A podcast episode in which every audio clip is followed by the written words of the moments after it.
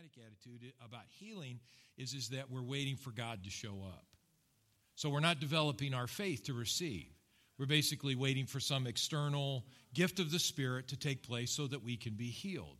And I'm always concerned as a pastor if that's the best that I'm teaching you to do, then I'm failing you because there is a higher way to live, and that is that you can learn to believe and live in divine health. And you can learn in your life to live where you know how to believe for your healing without finding the pastor or finding the church to pray for you. There's nothing wrong with the gifts of the Holy Spirit, and there's nothing wrong with God showing up. But if that's all that we're seeking, then you're relying on men to be the vehicle to bring you your miracle. Mankind. Does that make sense to you? So I think we have to be very careful with that I think because that wasn't Jesus' intent in the first place. Jesus' intent was is that you'd know about healing, you'd receive your healing, and then you'd take that healing to wherever you went. Amen. Now, there are times, thank God, that we have other believers to pray with us, and that's a great thing. I don't have a problem with that at all. We get weak, we get tired, we get weary, but the, the, the strength of our faith is developed as we develop it on a daily basis, not in a momentary service. I'm all for great services. Amen. I am. I Look, hey, praise the Lord. You know, a couple weeks ago we had a powerful deal and we were laying hands on people and great things were happening and testimonies were going out. We had great services last weekend. People were being touched and ministered to. But if that's the extent of what we're looking forward to, and we think that's the best thing to have in our lives, we're really missing the boat because that is not the best because Jesus is an everyday Jesus, not just a Sunday morning. Can you say amen? And so I'm always concerned as a pastor that, look, my job is to feed you with knowledge and understanding, okay? And it's to give you stuff that you can understand and that you can use and not just use on Sundays, but to use every day of your life. Praise the Lord. And so that's where I spend the majority of my time. Evangelists and apostles and prophets, they'll take you different, teachers will take you different directions, but I'm going to take you down the road of understanding. That's what I really believe in.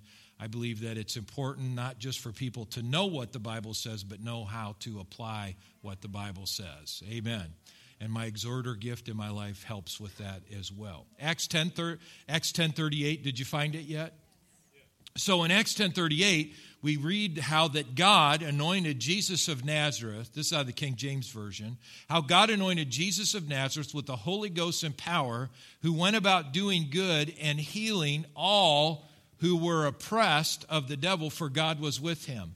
So there's some things I want you to underline in this verse. If you don't, if you don't write in your Bible, get you one you can write in, because I believe in a, a marked up Bible, uh, or get you some paper that you can write on. There's a few things that I want you to see here. It was the anointing. It was the anointing of the Holy Ghost and power that healed the oppressed. Okay? It was the anointing of the Holy Ghost and power that healed the oppressed. Not just the Holy Ghost, but the Holy Ghost with power. We all got the Holy Ghost, but that doesn't mean we're operating in power. Okay? So it's the Holy Ghost with power. He went about doing good, and then it says he healed all who were oppressed of the devil. The word healing here means to cure or to make whole. So, what Jesus was doing was he was healing. So, if you underline in your Bible, I want you to underline the word that healing all that were oppressed of the devil. Sickness and disease come from the devil. All right? Well, I, I say it like that. They come from the devil that is using a corrupt world system to bring sickness and disease. Okay? So I'm going to walk you through this just for a little bit here tonight eh, before we dig into this. Uh, what I wanted to get, what I really want to get into, and I may not get into it till next week. Um, you know that in the beginning there was no sickness or disease in the garden. Do you know why there was no sickness and disease in the garden? Because there was no sin in the garden. When Adam and Eve made a choice to do contrary and be their, a god to themselves, what they did is, is not only did they subject themselves to sin, but they subjected the garden and every attribute of this earth to sin's influence. Basically, what they did is they gave away the authority that they have because authority is given. Okay? You go back to the lessons we were teaching here on authority. Authority comes if it, uh, authority is not usurped, authority true authority is granted or given comes from a different comes from a higher source. Jesus gave us authority over all sickness and disease, over all the power of the enemy. And he got that authority from God the Father. You just saw it right there, right? How God anointed Jesus of Nazareth. So, this authority that Jesus operated in and what he dealt with and how he dealt with the sickness, disease, he recognized and understood that all of that was here because of sin. People say today, well, do I get sick because of sin? Yes. But it's not necessarily a sin that you just committed. It's, your faith is not that frail. You know, oh, I told a lie, I'm probably going to get the cold, a cold now or I'll get cancer. That's, that's ridiculous, okay? That is not at all what is happening. What has happened is, is that because man because mankind chose to rebel against God, he brought this earth and put it subject to corruption. Everybody say corruption. I want you to look with me at Romans chapter 8 real quick. And uh, I wanted you to see this. I'm, I'm assuming most of you, I probably shouldn't assume anything, but, but I'm assuming most of you know the garden story and what happened there, and, and they ate from the tree and, and, and what took place in their lives. But what I want you to see here in Romans chapter 8 uh, because people ask why why did i get why is there sickness why do we have these problems in the earth today why you know and and what the church has done an absolutely horrible job of doing is explaining why that there is disease and sickness in the world. What we've done is we've said god did it. God did it. And we even have people that have taught you know well god did it to job and God did it to Paul with his thorn, and you know, and God did it to Job with his sores, and God did it to, you know, he he said, and I'm gonna I'll point out a few of these things to you tonight. That he told the Israelites if they didn't serve him and do the right thing, he was going to put sickness and disease on them. And so we've developed within the church this idea that God does all of that. Now, let's just take a break right before you look at this. Did Jesus, who is God, ever put sickness and disease on anyone? If that was the character and nature of God, then Jesus would have done the exact same thing. In fact, it tells you in your Bible in John chapter 1, it says very clearly there that no one had ever seen God, but Jesus has come and revealed the Father to us. So, what Jesus is doing is he is showing us the Father. See, when you start developing your theology about healing and deliverance and freedom out of an Old Test out of Old Testament, you're going to miss the heart and character and nature of God. Now, we need the Old Testament, but we need to look at it in light of the new. You're under a new covenant, not an old covenant. The old is not gone away, but you've been given a new covenant. And what does Hebrews tell us? It's established on better promises. Boy, I'm preaching good tonight. So, Romans chapter 8. Romans chapter 8. And I want you to look with me at verse um, and, and uh, verse 18. And here's what it says For I reckon that the sufferings of this present time are not worthy to be compared with the glory which shall be revealed in us. So Paul says, look, we're dealing with sufferings in the present time. And, and we could, we all deal with sufferings in the present time but it is nothing compared to the glory that is to be revealed to us. And the church, look, the churches believe that for a long time. I mean, we shout, oh, when we all get to heaven, what a day of rejoicing it will be when we all see Jesus, we'll sing and. Just seeing if you remember some of these songs. Now, he says that is compared to the glory which shall be revealed in us. Verse 19. For the earnest expectation of the creature waiteth for the manifestations of the Son of God. For the, create, for the creature, and this really should read creation. Okay? And some of you, maybe in more current translations, have that word. For, the, for creation was made subject to vanity.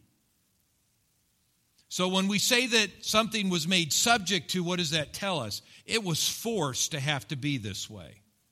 It didn't have a choice. Creation, see, let's look at it this way. Where did Adam come from? Now, if you say God, you're going to make a mistake here. Came from the dirt, right? Right out of the ground. And Eve did too. She was made out of his side, but she's still from dirt. She was just better looking dirt. Amen. Hey, well, you know, look, I mean, it, if you read in the Hebrew, the way that it reads is, is that God squeezed Adam together, but he craftily shaped Eve. So he had something in his mind, all right? So here you have here you have Adam and Eve. Adam, they both come out of the dirt. And you know, we say in the New Testament, it's even written there from the dust you came and from the dust you shall return, right? Your your body's going back into the dust. Not your spirit, but your body's going back to the dust. Your spirit came from God, it's going back to God. I mean, if, if you're a believer, if not, it's going to have to be put in hell. So here you have Adam and Eve as representations of this earth environment. And what does God tell them? Not only are you from the earth, but I give you authority over the earth from which you're from. So, who is the earth subject to? Adam and Eve. So, when Adam and Eve take and now they decide to surrender their authority that they have to the devil through deception, obviously, and rebellion through Adam, what ends up happening is the very dust of the earth has subjugated itself to corruption. Why is there cancer in the world today? Because of corruption. And man just continues to corrupt the world even more. I'm, i mean, he just does. I'm not a tree hugger, believe me. I'm, I, you know, I'm not like, you know, preserve everything and you know take care. That's not what I'm trying to say. But look, we, you know, have you ever tried to read the package of the food that you bought that was frozen? What is red dye C? I don't know what that is. Why does a carrot need red dye C in it? Right? I know a carrot you pull out of the ground, it don't have red dye C in it. It's just orange. But see what happens is is that we, you know, they've already they, they've said that when your body dies today, this dirt, when it dies, that it actually takes a longer time for it to deteriorate because you're so full of preservatives. Who needs embalming, right? I mean, heck, you I would just save on that. I'll be so what happens is is that we continue to corrupt this environment in the earth.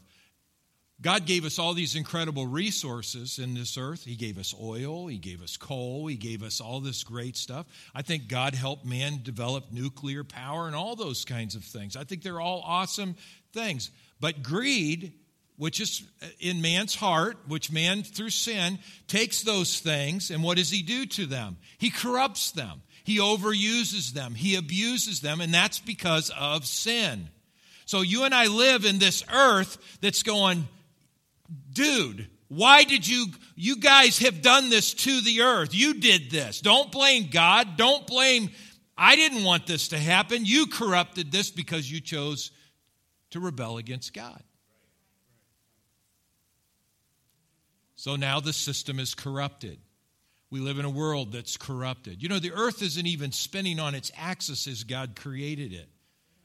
It's, it's not even what it was. The earth is, you know, we will we will do everything in our power as sinful man. I'm not talking about you and I because we're believers, praise God. But as sinful man, we will do everything in our power to throw this earth into total chaos. We will. All the stuff that happens, all the abuses that happen on the earth, all those things. And you know, you get into like the, it was just a couple of years ago that one major that, earthquake that caused the big tidal waves and the uh, tsunami that happened, that the earth actually shifted on its axis. And scientists actually believe that when the earth was first formed, it moved on a straight axis. Now it's on a tilted axis because of the flood and because of the way that things have happened on the earth. And it's just going to keep slipping and sliding eventually. And then the Bible tells you that it will all be destroyed with fire. And there'll be a new heaven and a new earth, and that's where we'll be. Praise the Lord. Can you say amen? You say, well, Pastor, well, I, I, okay, so what does all that have to do with me? It has everything because that's the environment that you live in. Right? Now, my personal feeling is is you should do everything you can to fight the environment you're in. You should take care of yourself. Amen. You should eat right. You should exercise daily. I know I talk a lot about this, but I absolutely believe it. You should retrain yourself. You should, eh, eh, I'll, I'll really dig here. Get off sugar completely, get out of it. You know, you can eat as much. I, here's the thing maybe you don't know about this. You can eat as much fat as you want in your diet as long as you don't eat sugar with it. Your body will metabolize fat, but when you start throwing sugar, it's going to get plugged into your arteries. And then when it does, it's going to jag the inside of your arteries up. And then that fat's going to start getting stuck. And then the next thing you know, you're going to have to have a bypass. So I love donuts, but that's a heart attack waiting to happen. Well, I better get my other sermon out. Look, I'm talking from experience. You know, the best thing I can do for you as your pastor is keep you out of the hospital. I'm going to do every, I mean, I don't mind going and visiting people in the hospital and praying with people, but man, as your pastor, the number one thing I want to do is keep you out of the hospital because it costs so much.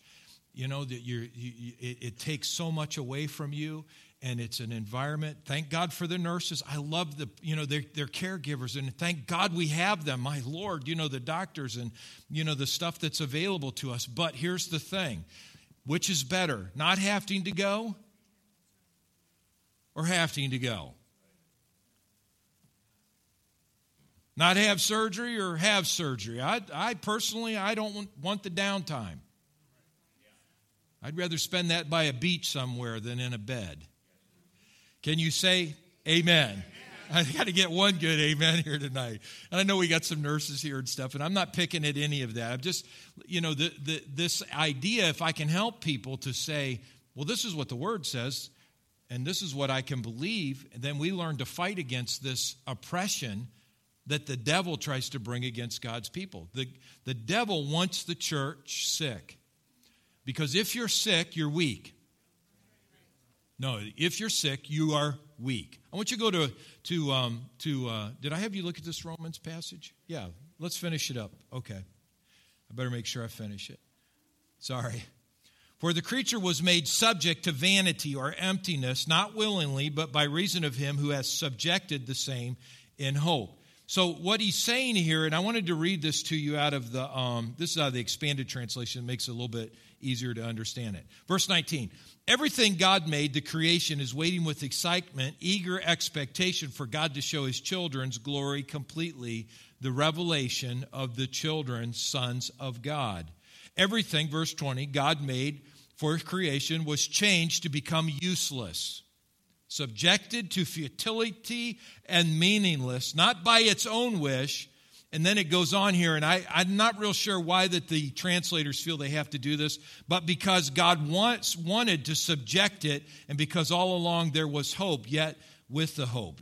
See, the thing is, is that it wasn't God that made the earth this way. God did give Adam the authority, but it was Adam that made the earth this way. You know, we can get into some kind of sovereignty of God thing and say, well, you know, God is in control and He's making all this happen, and, you know, Ebola and all this other stuff, and it's God's will and whatever, that God's creating diseases. And, you know, of course, the church, whenever um, the, uh, the prostitutes and the homosexuals were getting AIDS, and we're saying that's God's judgment, that's baloney. Okay, that's all nonsense. So we don't believe that. That is not even biblical to, to, to, to follow that kind of ideology. What is true is, is that mankind's sin has introduced all evil into this world. It was not here before. it had no power before. Adam didn't get a head cold in the garden. Amen. Eve didn't get migraines.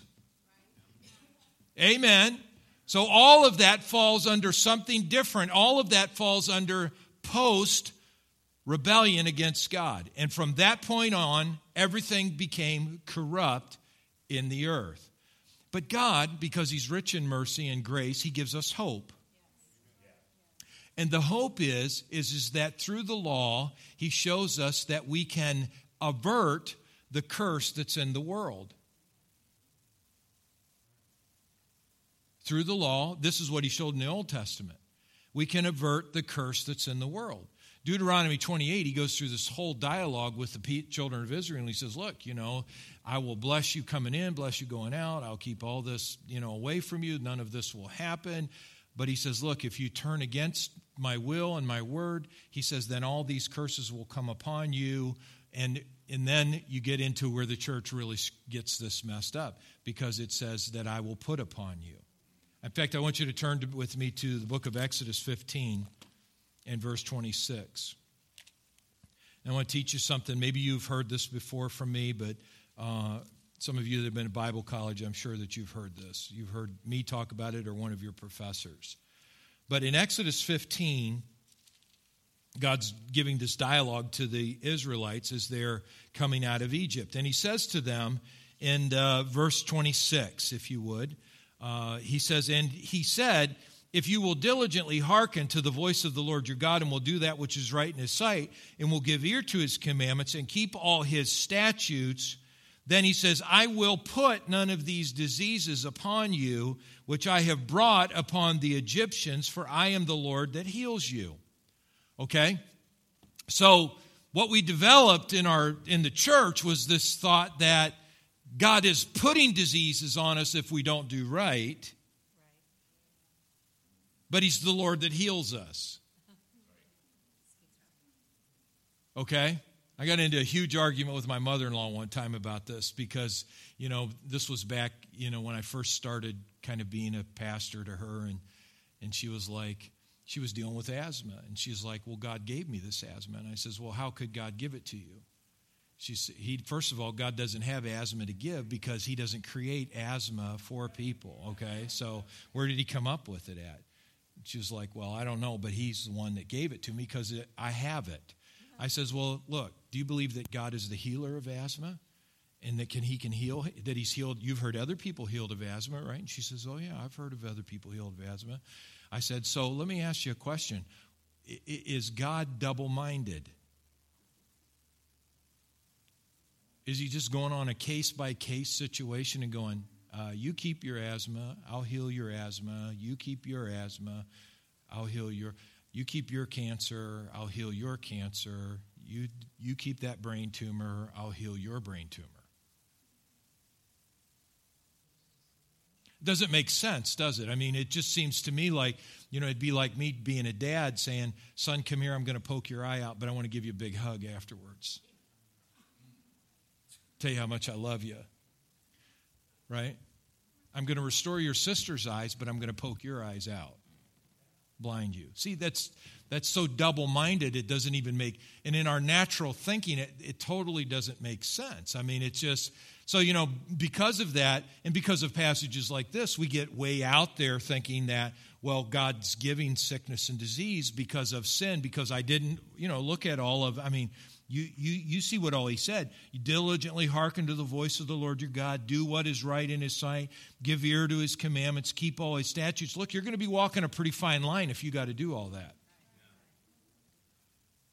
And if you stray just a little bit, he didn't even leave you any like latitude, like, you know, you got some wiggle room here, so I'll give you a break if you blow it, but I just want you to know. No, he just said, look, if you do this, and then it goes on and it says, and then he says, look, if any of that happens, he says, if, if you follow my ways, I will put none of these diseases upon you. And here's the problem that we deal with, especially, remember, all of this is translation. I mean, this Bible was not, uh, this Bible that you're reading was translated out of Latin, which was translated out of Hebrew, that was then guys got together and then started looking at the Hebrew and the Latin, the Vulgate, and all the other stuff, and started going through that. And so they're trying to sort out what somebody wrote thousands of years ago in a language that is not used completely today. Okay? Dr. Robert Young, who was a great Hebrew and Greek scholar, uh, the best, greatest of all time, is, according to most scholarship, he said that the difficulty that we have is, is that in the Hebrew, a word that's a word, a verb, can be causative and can be permissive.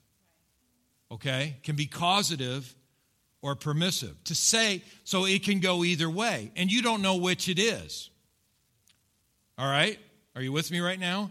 So when we say, he says, I will put none of these diseases, to say I will put means it's causative. I will put. I will cause this to happen, right? But what if it's permissive? What if permissive says, I will permit none of these diseases? All right? So it changes everything just by thinking. And, and, and, and you say, well, Pastor, how do we know if it's causative or if it's permissive? How do we know if God would, if it's I would permit or if it, well, here's how you know the New Testament. That's how you know. That's how you know. That's the only way you can know. Because see, to, because the Bible tells you that when we look in the old, we're looking at something that is veiled and something that is types and shadows. Types and shadows are not complete image. So when we're looking and we have to look at the Old Testament through the lens of the New Testament. If we want to see God, we have to see Jesus first, then we see God in the Old Testament. So did Jesus ever put any disease on anybody. And let me ask you a question Were there people around him that deserved to have diseases on them? Oh, you better believe there were people. A woman caught in adultery deserved to die right there on the spot because of what was happening, but Jesus did not put death upon her and stayed what death could do to her because his heart and his nature is life, not death. But here's the real powerful thing about God. Am I going too deep in this? Here's the, I can't tell. I, here's the incredible, because this just blows my mind. You grab, if you can grab this, you will undo thousands of years of bad teaching in the church. Thousands of it. See, that's why we get into trouble because even in our Pentecostal faith, because we think, well, if we can get God to show up, then See, now what we're saying is this isn't anything to do with me, this is all to do with Him. So I need a gift of the Spirit. Somebody give me a word. Somebody, you know, have a word of knowledge or, you know, a miracle gift or healing gift or something, you know, but I need something because what you're saying is, I can't do anything about this myself. I need somebody else. I need God to make somebody else do it so I can receive it. And that is so false and that is so against what Jesus did. Because what Jesus did is he said, Look, I will come and bear your sickness and your disease. I'll do this. I'll take what, look, all the things that you can't do, I'll take care of it by taking the punishment for all of it. Or as Brother Copeland said, and I thought this was really, I thought this was really interesting when he said it. I'm sure it shocked a few people. The only one that God ever allowed to be sick or diseased was Jesus. That he specifically said, No, it's on you, son. You got to take it. You take their sickness, you take their disease, you take the curse, you take it. And he's the only one that God said, No, you will take this. You said you'd do this, you take the sickness and disease. Well, Pastor, what about my cross to bear? Your cross to bear is for you to stop being nonsensical and to live right and do right for God. Amen. But not live in fear that you're going to get beat to death with cancer or disease every time you do wrong. You know, if you're like me and you're brought up in a more holiness tradition, man, it's hard to break from this. It's hard to break from it. And, and, and, and so what happens is, and especially it's hard to break from it because it's so entrenched in us, we don't tip, typically do it to ourselves, but we do it to other people. Right. Like we think they must have done something. Yes. Yeah. Uh, you know, yeah. they're going through a bad time right now. They must have done something.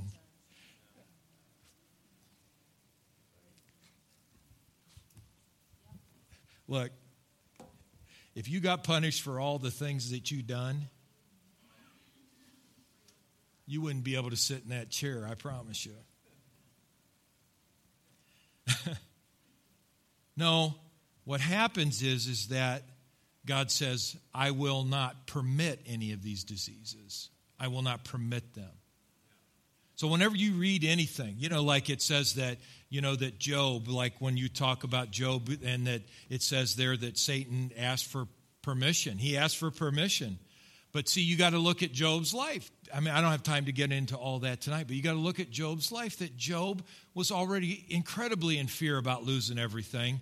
And the devil uses fear in, in our lives. I mean, you know, fear is not faith. So, I mean, he believed in God, he loved God, but he was petrified that his kids were going to sin and that they were going to all die and he was going to lose everything. And then he said, whenever it all happened, guess what?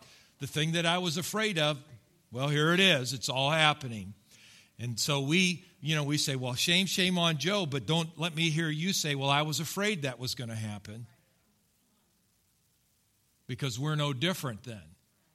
We're letting our fear rule that circumstance. I will permit none of these things to come upon you. Look at Luke 13. Thank you, Jim. Luke 13. I'll stop. I'll have to stop for tonight. Eh. no, I promise. I am, I'm going to. Now I'm really going to.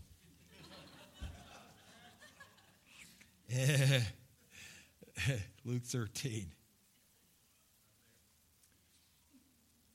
All right. Verse 10. And so he was teaching in one of the synagogues on the Sabbath day.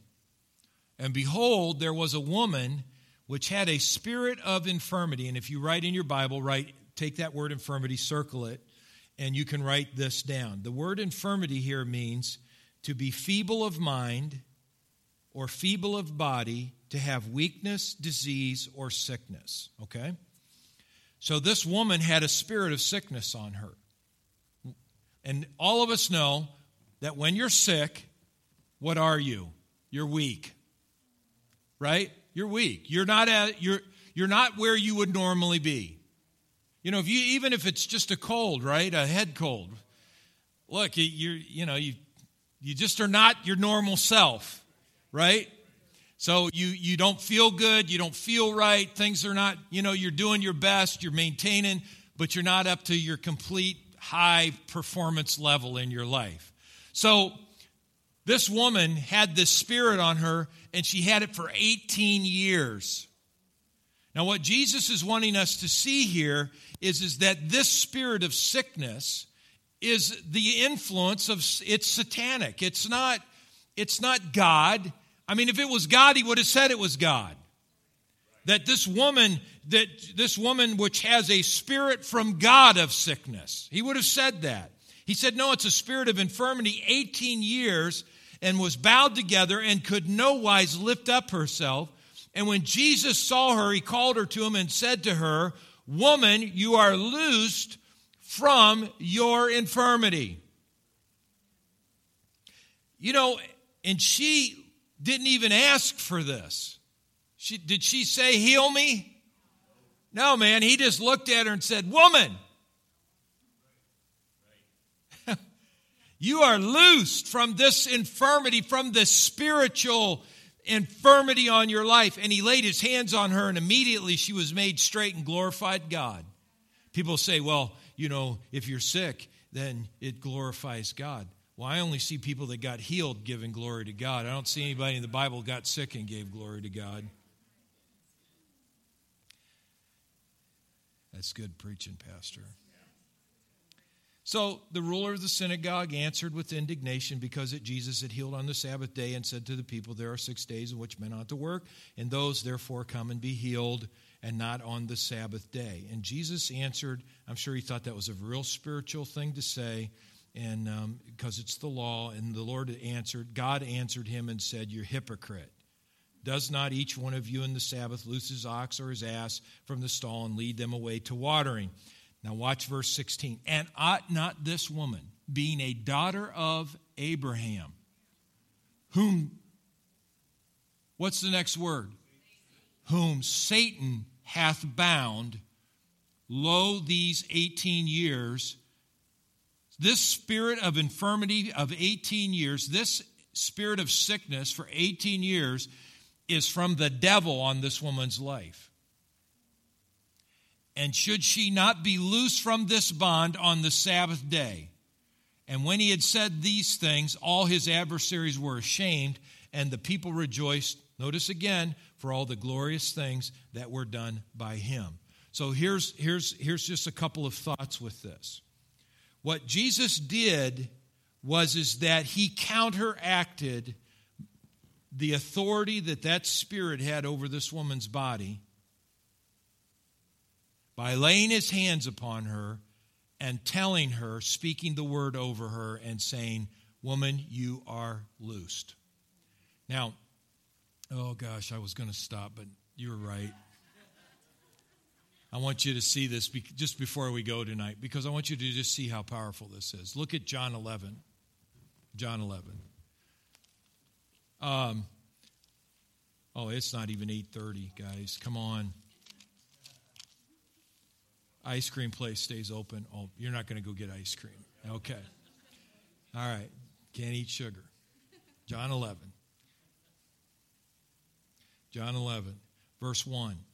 Now, you know this story. Now, a certain man was sick named Lazarus of Bethany, the town of Mary and her sister Martha. And it was that Mary which anointed the Lord with ointment, wiped his feet with her hair, whose brother Lazarus was sick. Okay? He was weak because of this sickness. Therefore, his sister sent unto him, saying, Lord, behold, he whom you love is sick. And when Jesus heard that, that, when Jesus heard that, when they said he is sick, look at what Jesus said. This sickness is not unto death, but for the glory of God, that the Son of God may be glorified thereby. If you write in your Bible, I just want you to underline that first line when Jesus heard that, he said, underline this, this sickness is not unto death. Now, Jesus loved Martha and her sister and Lazarus, and when he had heard these, therefore, that he was sick, he abode two days still in the same place where he was. And after that, uh, he said, saith his disciples, Let us go up to Judea again. And they get ready to go. And then in verse 11, it says, these things said he, and after that he said unto them, Our friend Lazarus sleepeth, but I go that he, I may awake him out of sleep. Okay? That I may, you can underline that, awake him out of sleep. And his disciples said, Well, Lord, if he's sleeping, he's doing good. Howbeit, Jesus spoke of his death, but they thought that he had spoken of taking of rest and sleep. And then Jesus said unto them plainly, Lazarus is dead. Now, I thought he just told us he isn't going to die. Right? Right? I am glad for your sakes I was not there. Why was he glad? I mean, for crying out loud, the guy died. His sisters are mourning now. I am glad for your sakes I was not there, to the intent that you may believe, nevertheless, let us go unto him. So now, in all of this, Jesus is saying, There's something you should have believed that you guys don't believe. And we know where faith comes, belief comes from. Belief comes by hearing, and hearing by the Word of God. What was the Word of God that Jesus spoke? Jesus said, This sickness is not unto death. Death is not going to win over this. And when God says this sickness isn't going to win, then this sickness is not going to win. Okay? He dies. They go down. Lots of stuff happens. You know, it gets a little bit, I mean, it gets crazy, Mary and Martha. I don't want to get into all of that, but I want you to go to, um, I want you to turn with me to verse 40. Because he's talking to, um, uh, go to 39, excuse me. So Jesus said, Take away the stone, because you know he's in this cave. And Martha, the sister of him that was dead, said unto him, Well, Lord, by this time he stinks because he's been dead for four days, right? And Jesus said to her, He said, Said I not unto you? Didn't I tell you? Look, this is him. Pay attention, woman. Did I not tell you that if you would believe, and you can't believe unless you were told something. That if you would believe, that you would see the glory of God. And they took away the stone from the place where he was dead, where the dead was laid, and Jesus lifted up his eyes and said, and here's what this is key right here. This is total key. You got to underline this whole part that he said, if it's in the red in your Bible. He said, Father, thank you that you have heard me. And I want you to notice that he didn't say, Thank you that you hear me. Thank you that you heard me. Because, see, this is what the Father heard. This sickness is not unto death. This sickness is not unto death. He said that four days ago. He didn't say it. He said it. and when he got there, they said he's dead. And he says, I'm the resurrection and the life. And, and, and, and, he said, if you will believe, he'll, he'll rise up. And he said, believe what I'm telling you. Because four days ago, he settled it in his heart at that moment that I am the, I'm going to, look, he is not going to stay dead. He's not going to die. He's going to live and not die. You say, but yeah, but he died. Well, it doesn't matter that he died because he ended up living. Because Four days earlier, Jesus said, This sickness is not unto death. Death is, death is not the end of this.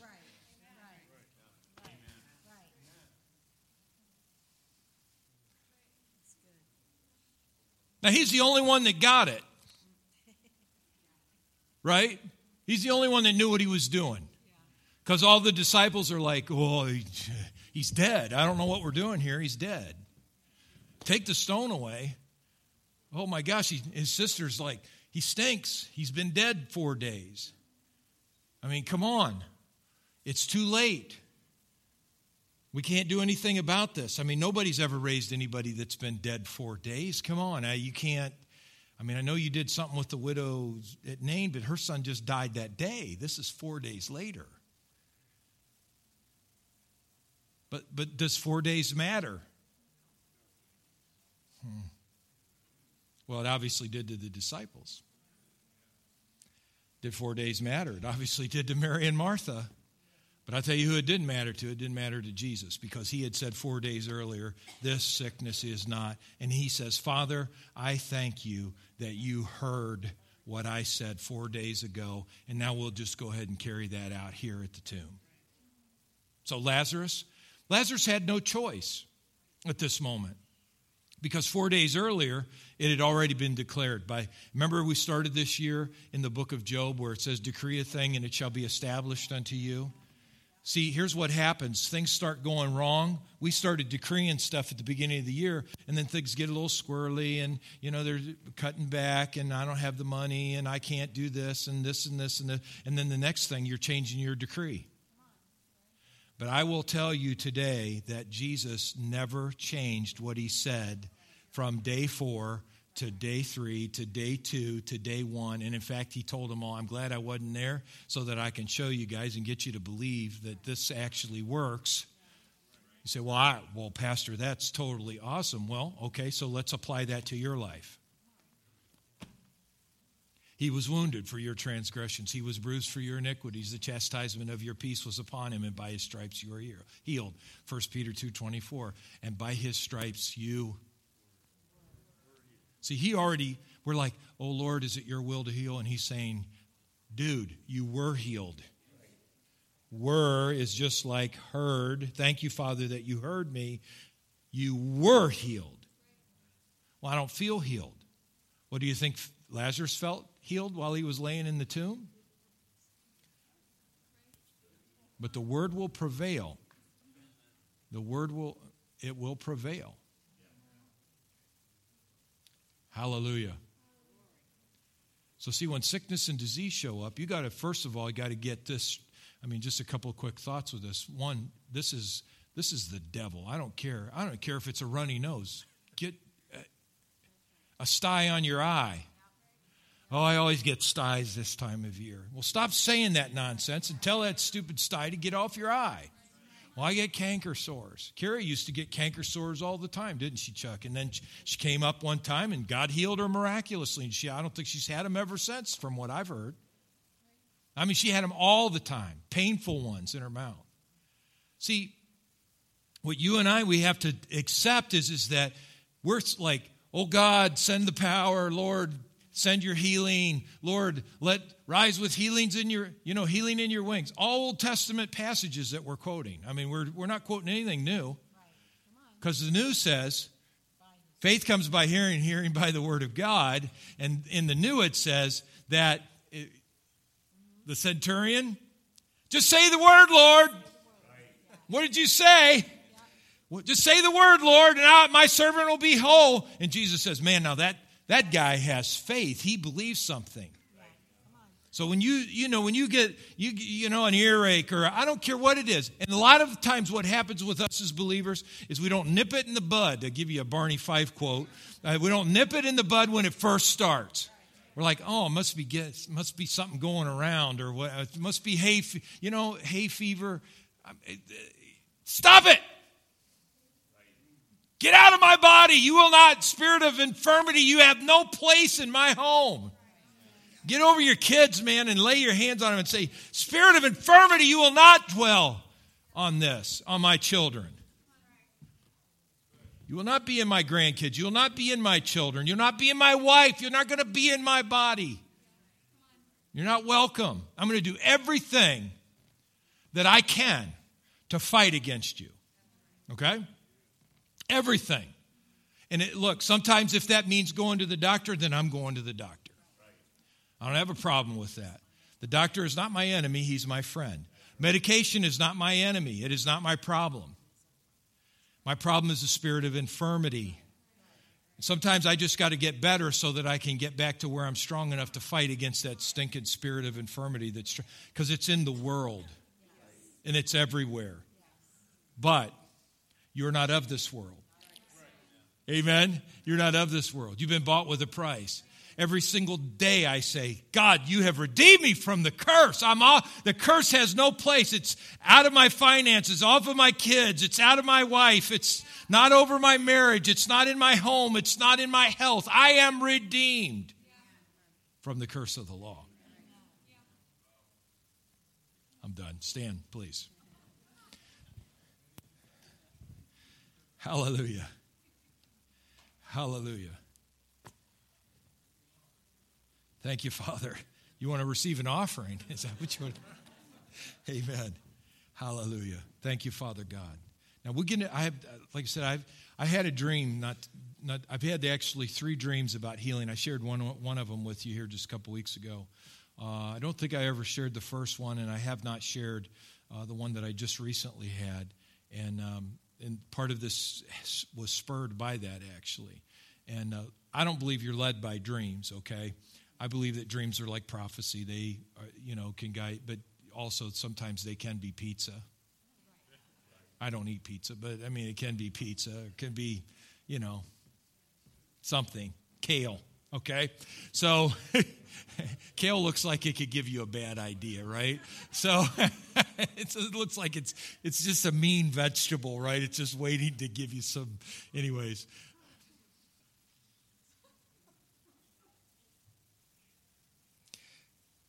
But I had a, I, I just recently had another dream, and I saw this, and so I want to get into that next week because just the power of just moving the needle just a little bit in our faith and healing just moving it a little bit. Man, and what can happen. I want you to bow your heads with me tonight, if you would.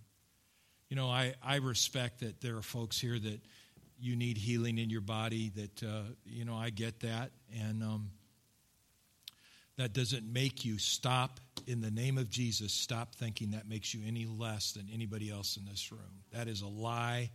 The devil is using that to put that spirit, to keep that spirit in your life.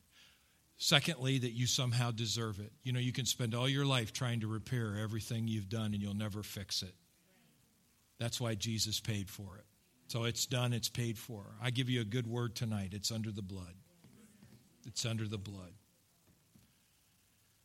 He sent His word and He healed us and delivered us from all of our destruction. Psalm 107 tells us. One, yeah, 107.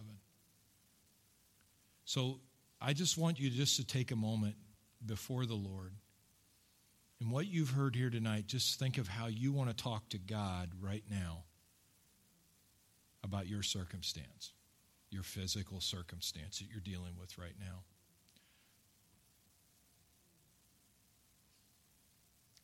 You know, if he heard Jesus four days before the miracle happened, he's hearing you four days and days and days before the miracle ever happens. And don't ever think he doesn't hear. Because his arm is not short at all.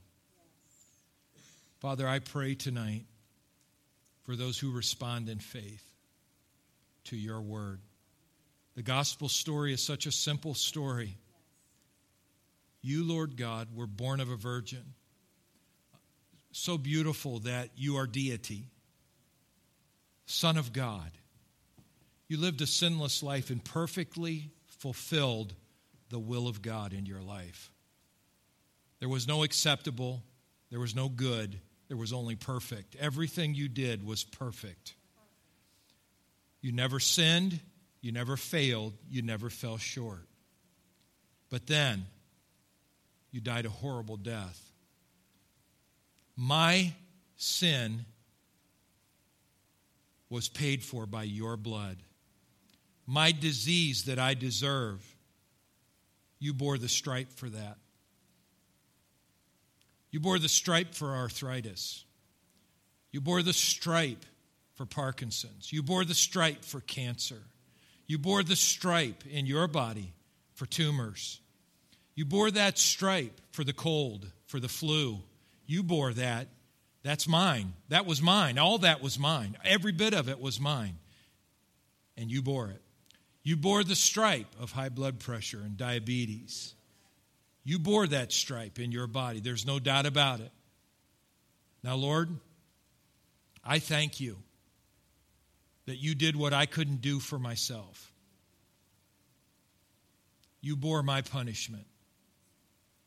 And it pleased the Father that you bore my punishment. It blows my mind what great love He has for us. So, Lord, I declare today, according to your word, that my sickness and disease that I once bore and deserved is now paid for. That the curse is broken. The curse is broken. The sins of my father have been broken. There's a bloodline drawn in my life through the Lord Jesus Christ. I will not be my father, nor will I be my mother. I will be the man or the woman of God that you have called me to be. I will not be bound with things that uh, I once was bound by. I am free. I am not bound by the spirit of infirmity. I'm not bound by sickness. I'm not bound by hay fever. I'm not going to be bound by all this junk that's out in this world. Lord, I declare today Christ has redeemed me from the curse. No curse has a right in this soil of my body any longer. This is free soil. This is purchased soil. This dirt has been paid for. So, devil, you have no right to it. I might walk on an earth that isn't completely paid for, but I'm going to tell you what, this dirt is paid for. Say that out loud. This dirt is paid for. Amen. Now, Lord, I thank you that healing is the children's bread. And Lord God, as we go from this place tonight, we reflect upon the goodness of the Lord, the healing ability of the Lord. And I declare over every believer here that the same Spirit that raised Christ from the dead Because not only did you die a horrible death, you rose from the dead three days later. Such a simple story. And now declare to us the same Spirit that brought life to a dead body three days later is in us. And according to Romans 8, will make alive. Make alive our mortal bodies. And I thank you for that. Life. Life. And I don't know who this is for.